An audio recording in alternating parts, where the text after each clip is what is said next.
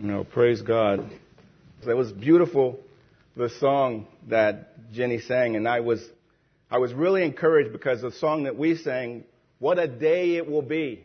And that's something that is so great to meditate on is that there is coming a day when we will see our Jesus face to face. And what a day that will be. And those in here who know him, you have to be feeling joy in our hearts. But anybody who doesn't know him, Today, you have an opportunity to make a decision that you'll be able to say what a day that will be. That you'll get to see your Jesus as well. And Jenny's song, wow. I wish I had shorthand down because I would have wrote the whole song, but one of the parts of the song it says, if I were you, I would have given up on me. If I were you, Lord, given the depravity of me and who I am and how I've lived and how I've denied you, I would have said, no thanks. You don't deserve it. I don't deserve kingdom. But thank God we're not him. Thank God that he has unrelenting love to pursue us so much, to come after us so much until he catches us until he draws us to him.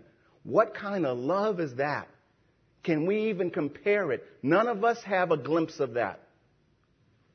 And praise God for that. I was thinking about all the problems that we are dealing with today.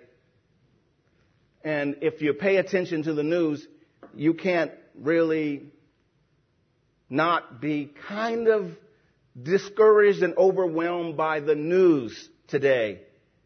I mean, I read and heard consistently over the last couple of days about two American soldiers that have been captured in Afghanistan.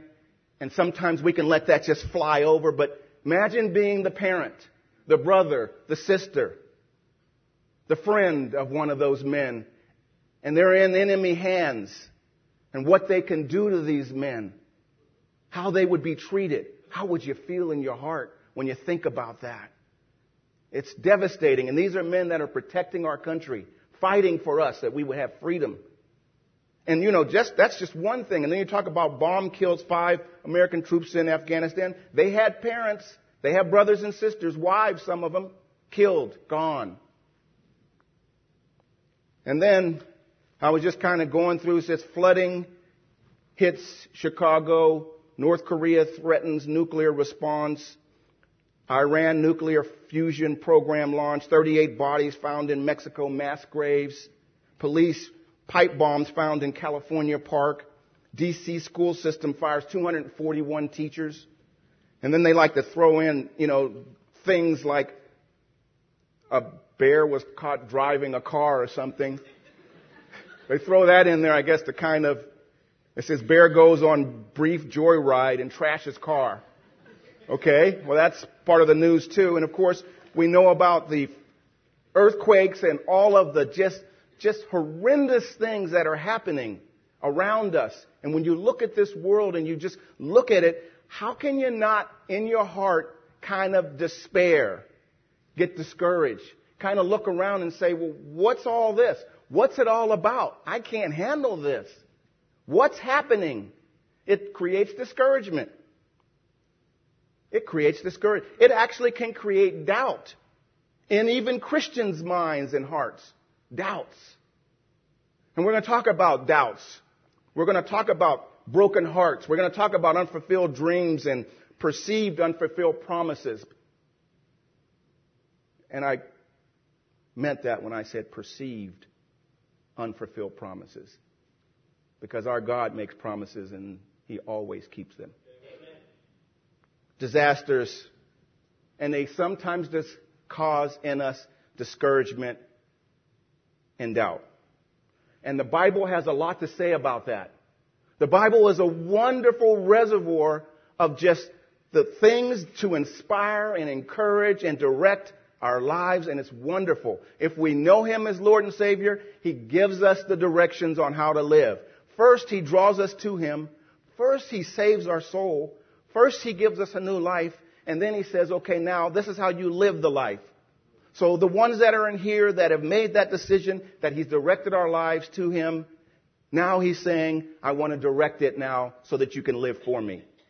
And those in here that maybe you don't know him, that he's been knocking on your door and you've been looking around and you've been saying, what is all this insanity about? I'm discouraged by it. I have doubts and I have fears. He says to you, there's a fountain. There's a God. There's a plan. There's peace. There's joy if you make a decision for me today. So when you think about discouragement, I went into the Bible just kind of looking for just something that was discouraging and just to kind of give us something to kind of chew on. And if we can go to Luke,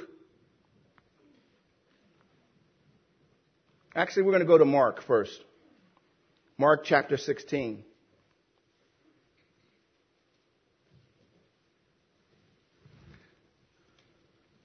And we're going to talk about one of the most discouraging times for believers. Because Jesus, the man Jesus, the prophet Jesus, the Messiah Jesus, has been on earth and been doing some beautiful, wonderful things and showing the love of Christ to many, many people and drawing people to Him, creating His apostles and giving them the plans on how He wants them to go out into the world and share the gospel. He now dies. He's dead. He's in a grave. And it's been basically three days. Can you imagine the discouragement with the people there? And if we go to Mark chapter 16, just go to verse 9. It says, Now, after he had risen early on the first day of the week, he first appeared to Mary Magdalene, from whom he had cast out seven demons. And our first point we're going to talk about today when the truth of scriptures seems like nonsense. Jesus meets one of the women. And she had actually come down with other women. It's probably good to go back a couple verses to verse 4. And it says, And looking up, they saw that the stone had been rolled away, and although it was extremely large, and entering the tomb, they saw a young man sitting at the right, wearing a white robe, and they were amazed. And he said to them, Do not be amazed. You are looking for Jesus of Nazarene, who has been crucified. He is risen. He is not here. Behold, here is the place where they laid him.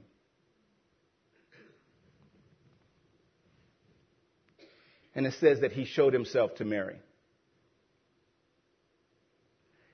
Verse 10 says, And she went and reported these things to the apostles. And what were they doing?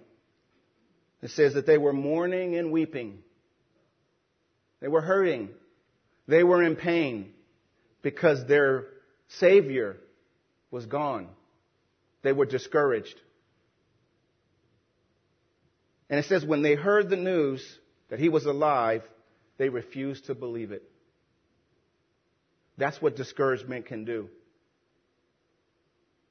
That's what discouragement and doubt can do. The truth can actually be dismissed. They refused to believe it. And after that, he appeared in a different form to two of them while they were walking along the way to the, to the country. And they went away and reported to the others, but they did not believe them either. Now let's go to Luke chapter 24. And this is another version of the same passage, just another version. Luke chapter 24, verse 10.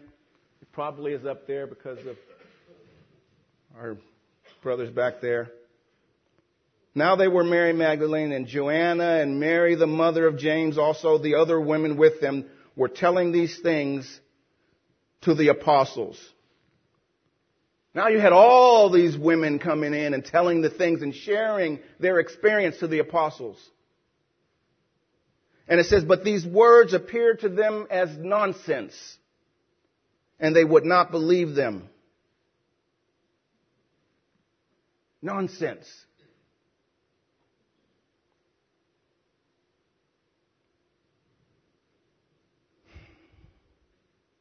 Hope seemed gone. Their aspiration seems lost.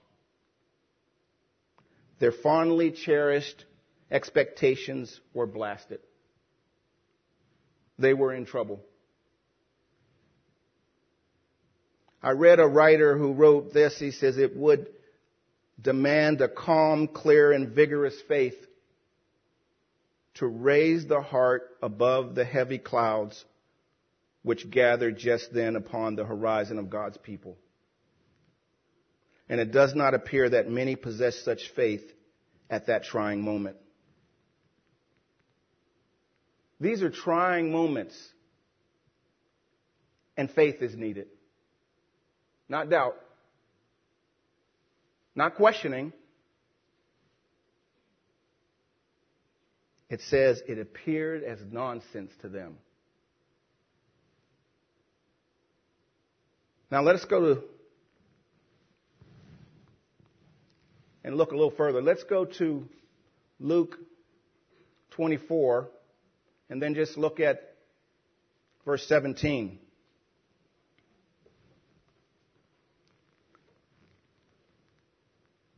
The road to Emmaus.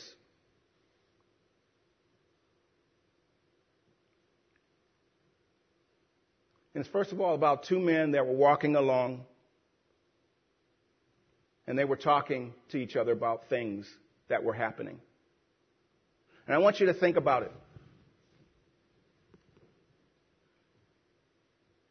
Verse 13 says that, and behold, two of them were going that very day to the village named Emmaus, which was about seven miles from Jerusalem.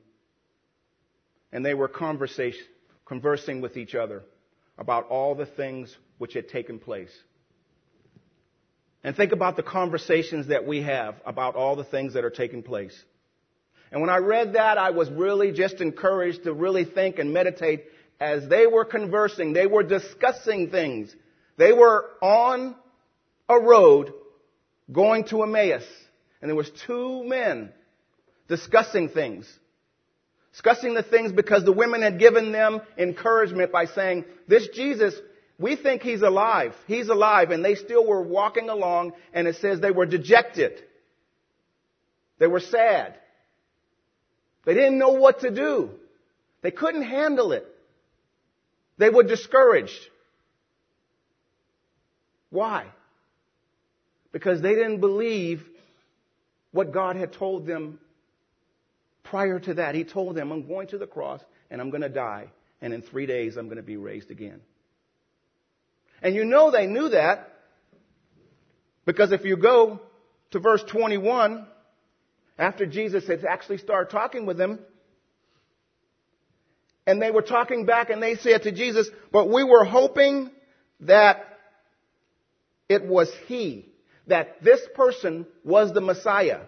We were hoping it was He, and He was going to redeem Israel. Indeed, besides all this, it's the third day since these things happened. They knew the third day there was a promise from God that he would come back. He would be, he would rise from the dead. They knew because Jesus had told them, on the third day, I'm going to be risen from the dead. I'm going to come back to you. Don't worry. This is what's going to happen. But they still were dejected and wondering. And look at what Jesus says to them in verse 17. Let's go back now to 17. And it says, And he said to them, What are these words that you are exchanging with one another as you are walking? What are we talking about? What are we thinking about? What are we discussing here in this church? What are you discussing? When you go to church, when you go to school, when you go to the job, what's going on up here? That's what Jesus says. What's going on in you? What are you talking about? You're walking along dejected. I can see that you're dejected. What are you discussing? What's happening in your life? What do you, you look at the picture, what do you see? What's your perception of what's going on here? He didn't allow them to see him at that point. He's just walking along having a conversation with them. And he does that with us today.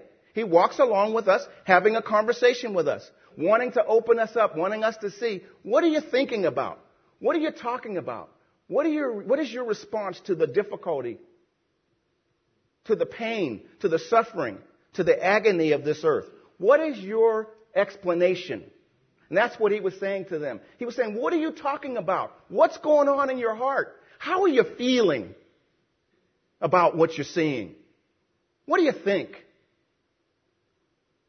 What's going on with you? And praise God, we have that kind of God that says, What's happening with you? Comes up alongside of us and says, What's going on?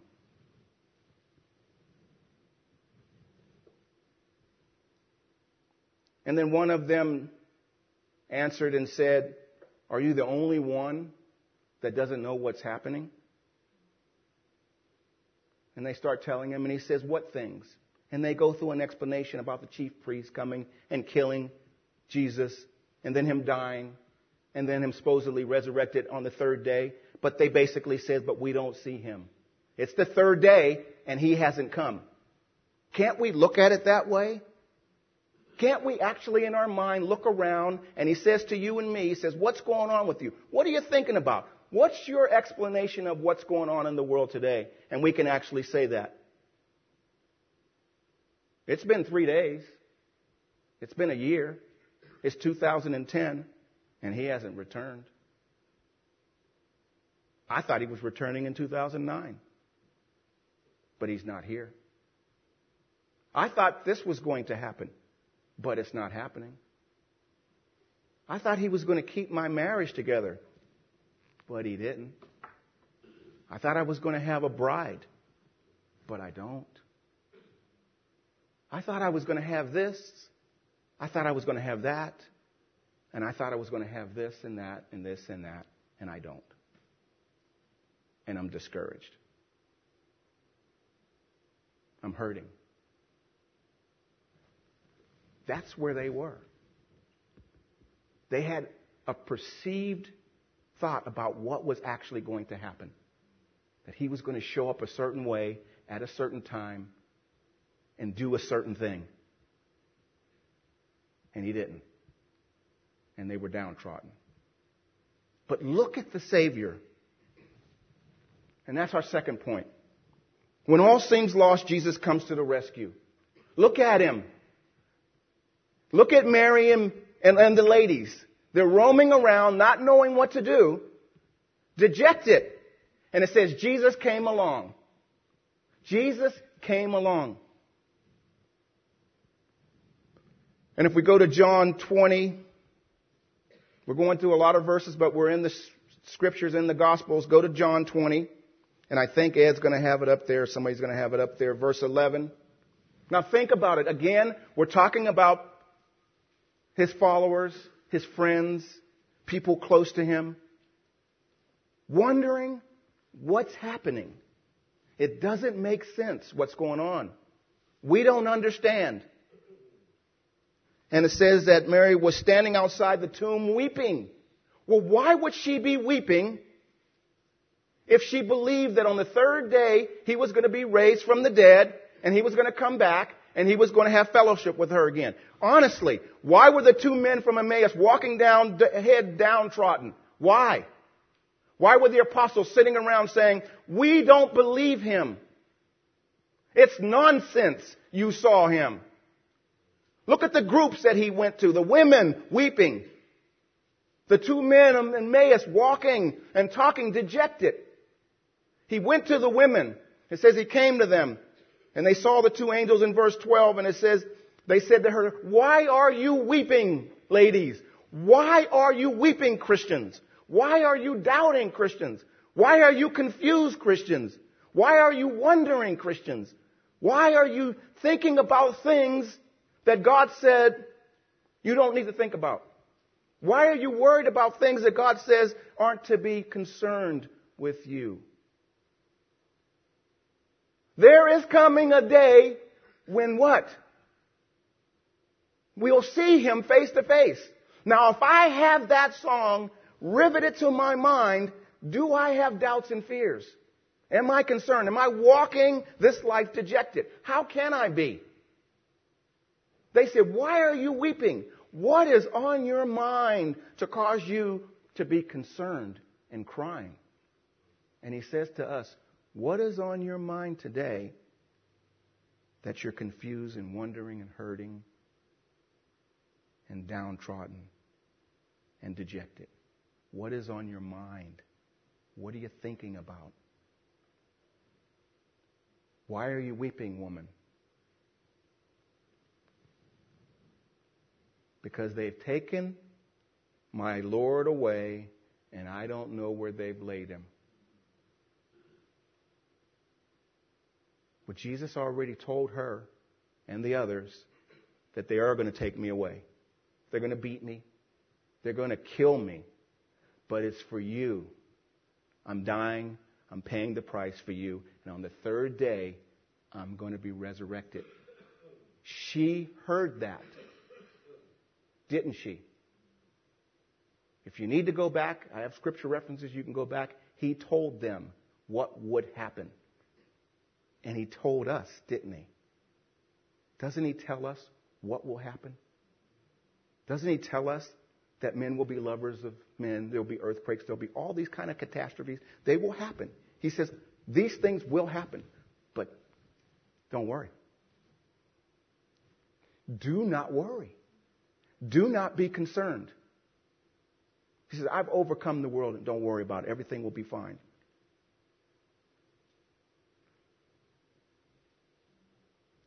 Verse 14 says, When she had said this, she turned around and saw Jesus standing there. But she could not recognize. She didn't know it was Jesus. How many times is he standing there and we don't even see him?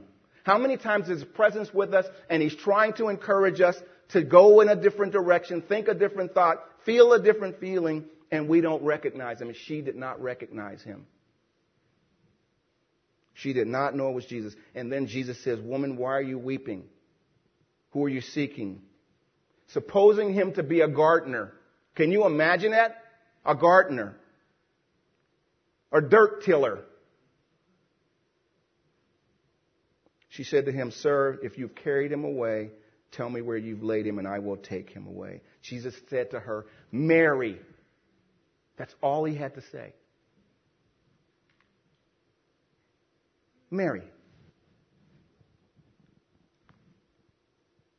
And she turned around and said, Rabboni, it's you. I recognize you. She was, she heard his voice. But what was different? Because it's, he was talking to her before. She heard his words. Why when she, he said Mary? I believe he said it in a way that blew her mind. Mary, it's okay. Don't worry. It's all under control. I'm back. And he wiped the tears. It's okay.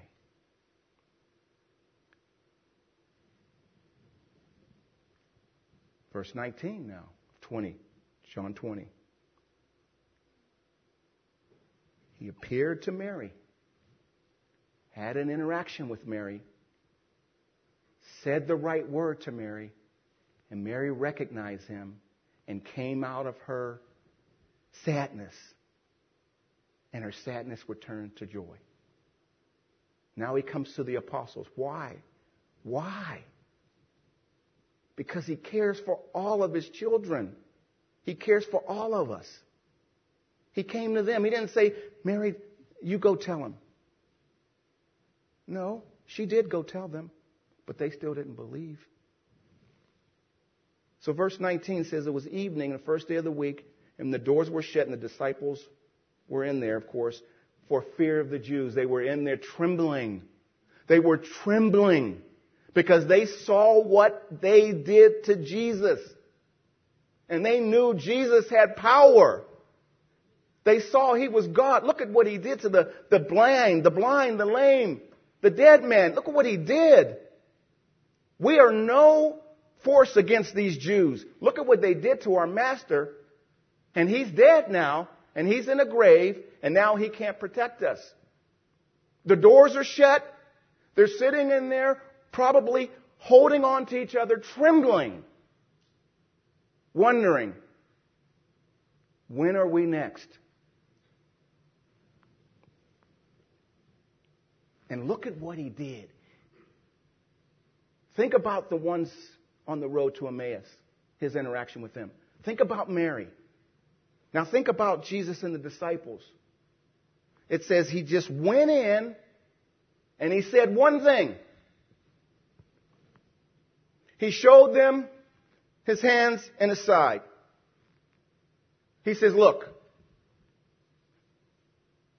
He spoke to Mary and she got it.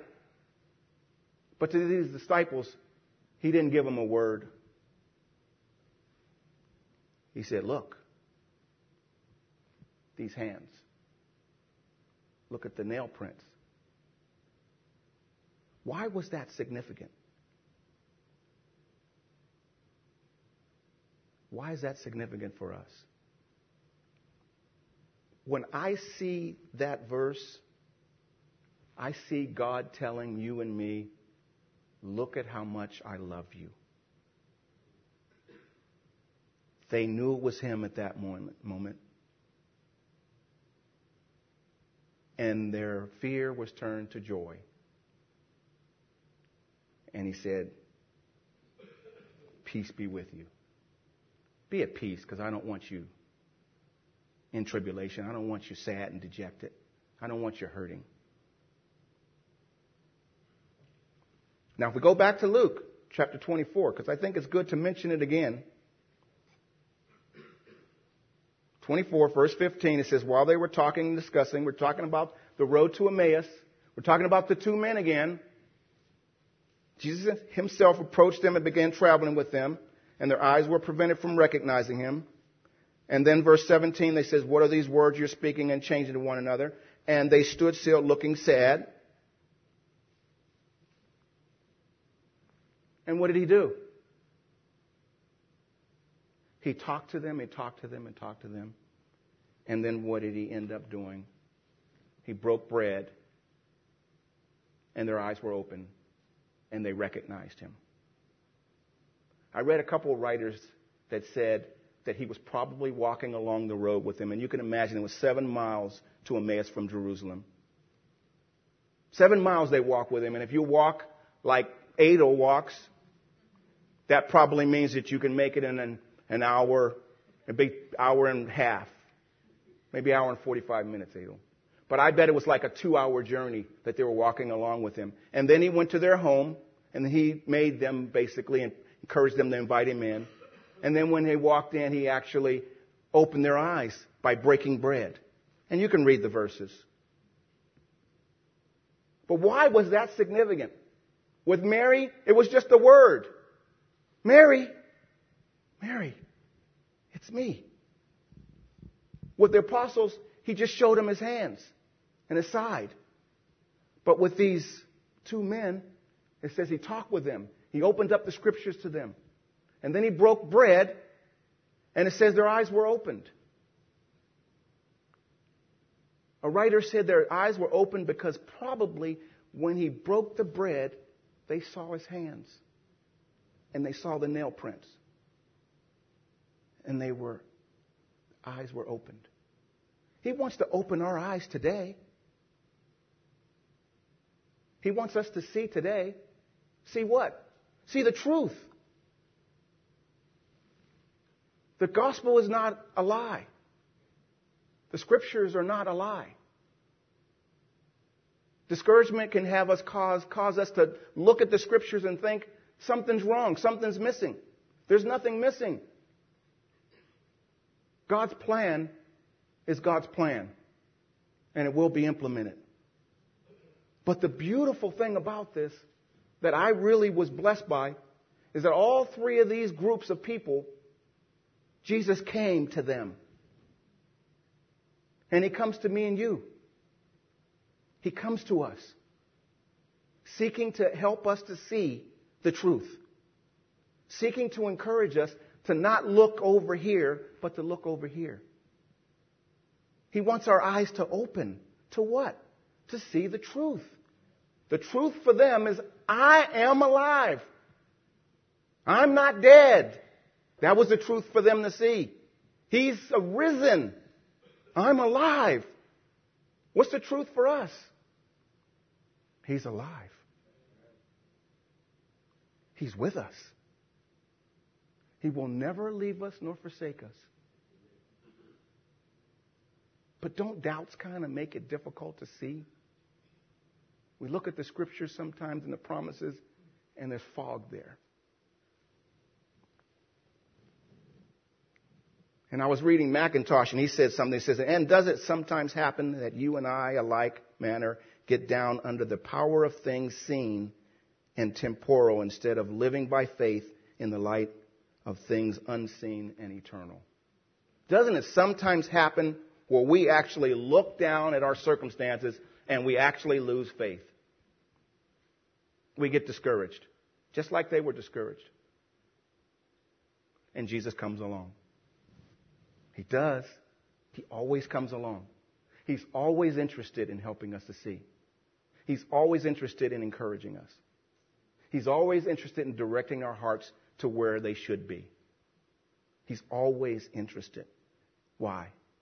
Because when you look at those hands and you look at that side, that's love. I paid the price for you and I love you and I'll never leave you nor forsake you, and I'm with you until the end of time. And I have a plan for you. And I was reading, because the last point has to do with stop doubting and believe. And isn't it great? Because I was actually going to do this message on our buddy Thomas. I was reading about Thomas and studying Thomas, and, and that verse is just so beautiful. And we're going to go to John again, chapter 20. Because Jesus came to the apostles and he showed them his hands and his feet. He showed it to them. He showed them. I'm here. I'm alive. And it says Thomas wasn't there. And Thomas didn't believe. And I was going to do the message because it was beautiful where it says, he said, stop doubting and believe. Because that's what he wants us to do. But that's the third point. Stop doubting and believe. That's what he's saying to each one of us. Stop doubting, believe. And he told that to Thomas. Because Thomas didn't believe. Did he? Do you believe? Are you doubting today? Confused today? Hurting today? discouraged today? Do you know him today? Do you really know him? Do you really know him? Because if you don't know him, I can guarantee that the discouragement will never go away. Because the discouragement only can be healed through Christ. A relationship with Christ. But the beautiful thing it is, is that he came to Mary a certain way. He came to the two on the road to Emmaus a certain way. He came to the apostles a certain way. And he knew Thomas wasn't there. And it says that after eight days, the disciples were inside because Thomas hadn't believed. Because Thomas said, and it's good to read that verse 25, because the other disciples, it says, therefore were saying to him, we have seen the Lord, but he said to them, unless I see his hands and the imprint of his nails and my finger into his put my finger into his in the place of the nails and put my hand in his side, I will not believe. Wow. Thomas says, I'm not going to believe because you believe. And sometimes we can put down Thomas, call him doubting Thomas. Well, what I was reading is all of them were doubting. Thomas was just a little bit more vocal. He was a little bit more honest, maybe, you can say. He was honest. I don't believe. Unless I see it, I don't buy it. I don't want to hear what you have to say. I want to see it myself. I want to experience it myself. Think about that. Think about how kind of cold that can be. If it was you and me and we actually showed somebody something and we said, tell this other person, and you show it to them, it's real clear, and the other person says, no, I'm not going to believe it unless you show it to me, what would we do? Well, I'm not showing it to them. They should have believed it because you showed it to them. I gave you, I showed it to you. Well, Jesus showed them his hands. He showed the nail prints. And Thomas said, I will not believe unless I see it myself and put my hand in it. But look at the graciousness of God. After eight days, it says the disciples were there and Thomas was now with them. And then verse 27, it says he said to Thomas, first thing, reach your fingers, your finger, and see my hands, and reach here your hand and put it into my side, and be not unbelieving, but believing. I think that's love and mercy. That in spite of how ridiculous maybe we can say that was a, a request it was, he still made the request and God answered the request. God came to him. So, what does that tell us? What's important for us to get out of that? We should just keep calling on the name of the Lord. No matter where we are, no matter what we need, our God is faithful and be honest with Him. If you got an issue, confess it to Him. Be honest. Tell him I don't believe this. I don't understand this. I can't deal with this situation. I don't understand why I don't have a bride or I don't have a mate. I don't understand why the marriage just kind of dissolved. I don't understand, Lord. I don't believe right now. I'm hurting right now and I can't handle it. Tell him. Because his grace and his mercy is so wonderful that he'll come alongside, just like he did to, to Thomas. And he'll come and say, look, put your hand here. Touch me. Come. I want you to see something. I want you to see how much I love you and what I'm willing to do for you. That's our God. What a God we have that touched all those people, was interested in all those people. Why? Because they were dejected, they were hurting, they were in pain, they were suffering. And He came along, and He came to each one of them. And we love the verse that is in Jeremiah, which is a wonderful verse in Jeremiah 29 11, starting at 11, it says, For I know the plans I have for you, declares the Lord. Plans for what? Every one of you who knows him as Lord and Savior, he says, This is the plan I have for you, for your welfare, not for calamity, to give you a future and a hope. But he says, This is what I ask of you. Call upon me, and I will listen to you. Call me because I want to walk with you. I want to talk with you. I want to be an encouragement to you. I want to bless you. I want to point you in the right direction. I want to give you peace. And that's why he told the apostles a couple times, My peace be with you. Because he wants to give us peace. Think about it. As we walk through this world, and I'm talking to believers, as we walk through this world, look at the requirement that God has on us. Look at who He wants us to be.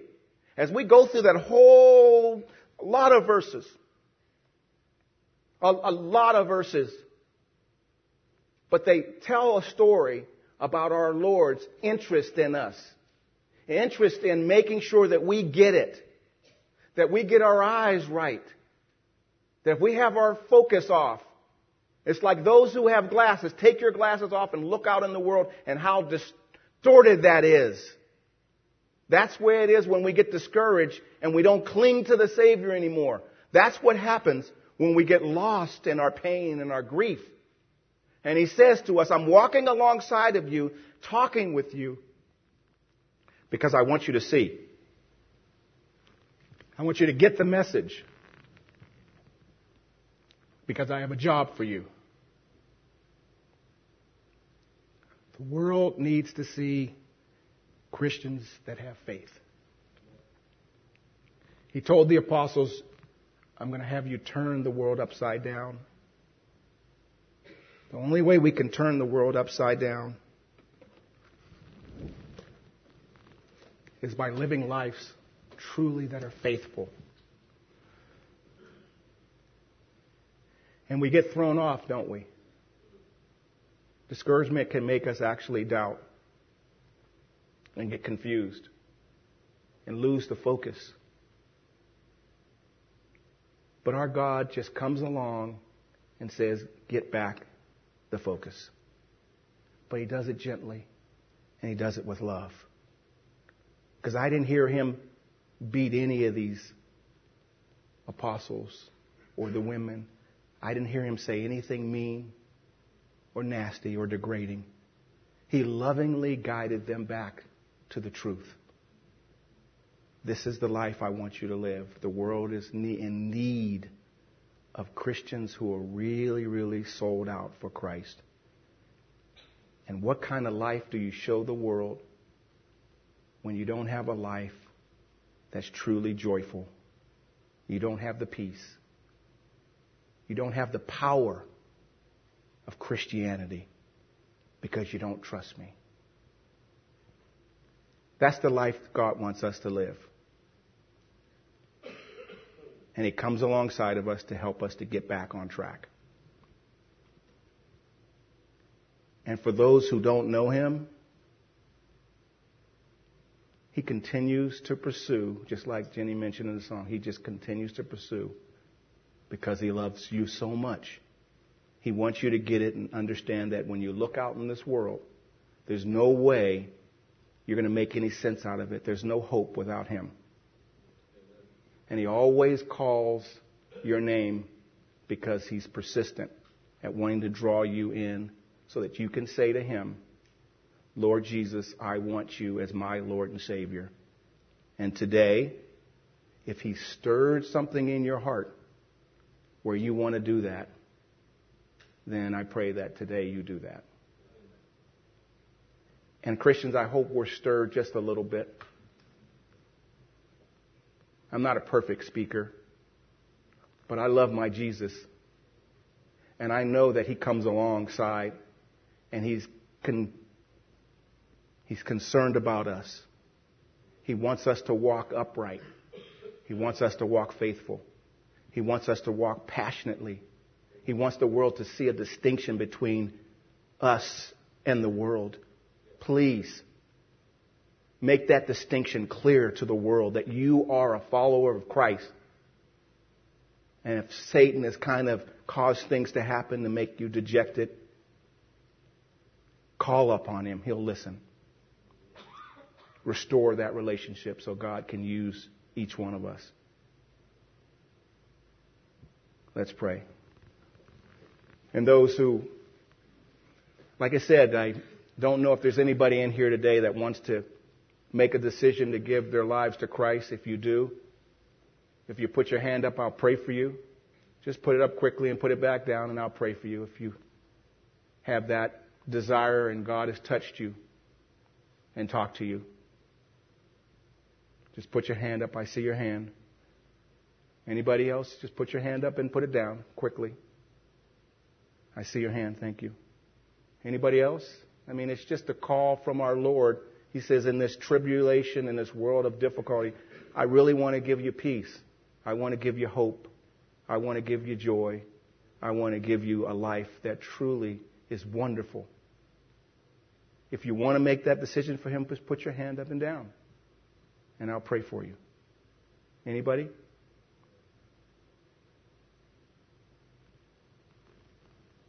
And then, Lord Jesus, I do pray for these two ladies that put their hand up. There's only one life that truly can transform a, a person. There's only one relationship. There's only one hope. And that's through you, Lord Jesus. When you showed your hands to the apostles and, and the people, Lord Jesus, you were showing them your love. What a love you have for us. That love took you to the cross where you said, I'm going to die for their sins. I'm going to pay the price so that they can have peace. I'm going to pay the price for their sins so that they can have me. So that one day when I come back, I'm going to take them and I'm going to take them to heaven. I'm going to wipe away all the tears and I'm going to give them a life that they never ever dreamed of. That's why you went to Calvary so that you can save us and give us that kind of life. And I praise God for these two ladies that made that decision today. May you be with them. May you encourage them. And may you direct them so that they can truly walk with you. And those in this room, Lord Jesus, who, who know you as Lord and Savior, I truly pray, Lord Jesus, that something happened today. Something transpired today. That each of us would look at our circumstances, look at who we are, look at how we think about things and analyze things and perceive things around us and in our world, and that our focus